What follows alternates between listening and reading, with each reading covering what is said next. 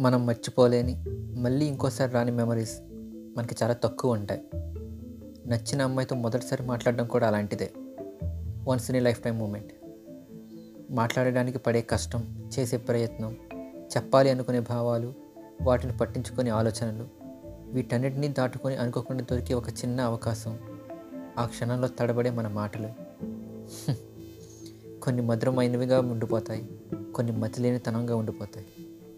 కానీ మాట్లాడిన ఫస్ట్ టైమే ప్రపోజ్ చేయడం నాకు మాత్రం ఒక మధురమైన మతిలేని పనిలా అనిపించింది. మైండ్ ఎన్నో ప్లాన్స్ వేసి ఎంతో కష్టపడి ధైర్యాన్ని ఇచ్చి పంపిస్తే హార్ట్ ఒకే ఒక్క మాటతో అంతా మార్చేసింది. తన కంగారు నా భయానికి యాడ్ అయ్యి కనీసం నా పేరు కూడా తనకు చెప్పకుండా మొదటి మాటే ఐ లవ్ యూ అని చెప్పేలా చేసింది. చెప్పకూడదు కాదు బట్ అప్పుడే చెప్పాల్సింది కూడా కాదు. పరిచయం కూడా లేని ఒకడు వచ్చి ప్రపోజ్ చేస్తే ఒక అమ్మాయి రియాక్షన్ ఎలా ఉంటుందో. అలానే తను కూడా చాలా కంగారు భయంతో షాక్ అయ్యి ఏమీ అర్థం అవ్వకుండా నిల్చుని ఉండిపోయింది. నేను కూడా ఇంకేం మాట్లాడకుండా నిల్చున్నా. నా సైలెన్స్తో దొరికిన ఛాన్స్ని తీసుకొని ఒక్క మాట కూడా మాట్లాడకుండా వెనక్కి తిరగకుండా వెళ్ళిపోయింది. నేను కూడా నేను చేసిందేంటో నాకే తెలియని కన్ఫ్యూజన్తో అక్కడి నుండి వచ్చేసాను ఏం తెలియనట్లు క్లాస్కి వచ్చి కూర్చున్నా. కానీ తన రియాక్షన్ ఎలా ఉంటుంది? ఏమైనా కంప్లైంట్ చేస్తుందా? అందరికీ చెప్తుందా? అని భయం స్టార్ట్ అయింది. ఆ రోజు నుండి ఆ వీక్ అంతా దూరం నుండి చూస్తూ తనకి ఎదురవ్వకుండా చాలా కష్టపడ్డాను. కాలేజీలో ఎవరికీ తెలియకుండా ఇలా దీనిని ఇంకా ఇక్కడితో వదిలేద్దాం. తన రెస్పాన్స్ కూడా ఎలాగో పాజిటివ్ ఉండదు. ఇంకా ఏం ఆలోచించకూడదు అనుకున్నా. నాతో నేను చెప్పుకున్న మాటల్లో అదుపు చేసుకోగలిగా. కానీ ఆలోచనల్లో పొదుపు చూపెట్టలేకపోయా. నాకు కూడా తన గురించి ఆలోచిస్తూ ఉంటేనే నచ్చేది.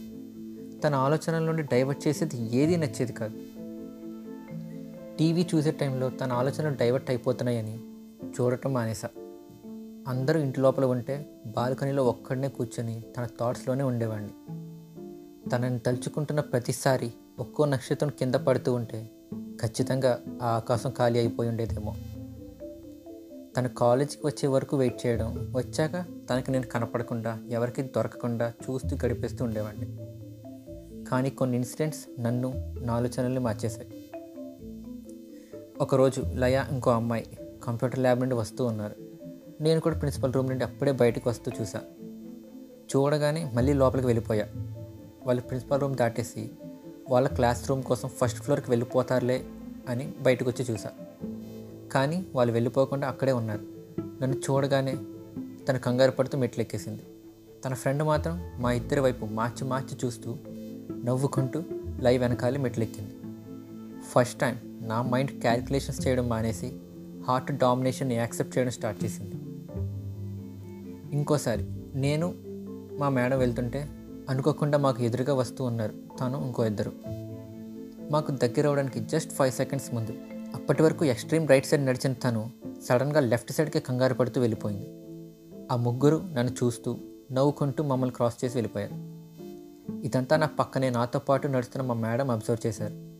ఆమె అడిగిన క్వశ్చన్స్కి ఫస్ట్ టైం ఆన్సర్ ఇవ్వలేకపోయా తను నన్ను చూస్తుంది కానీ భయపడుతుంది.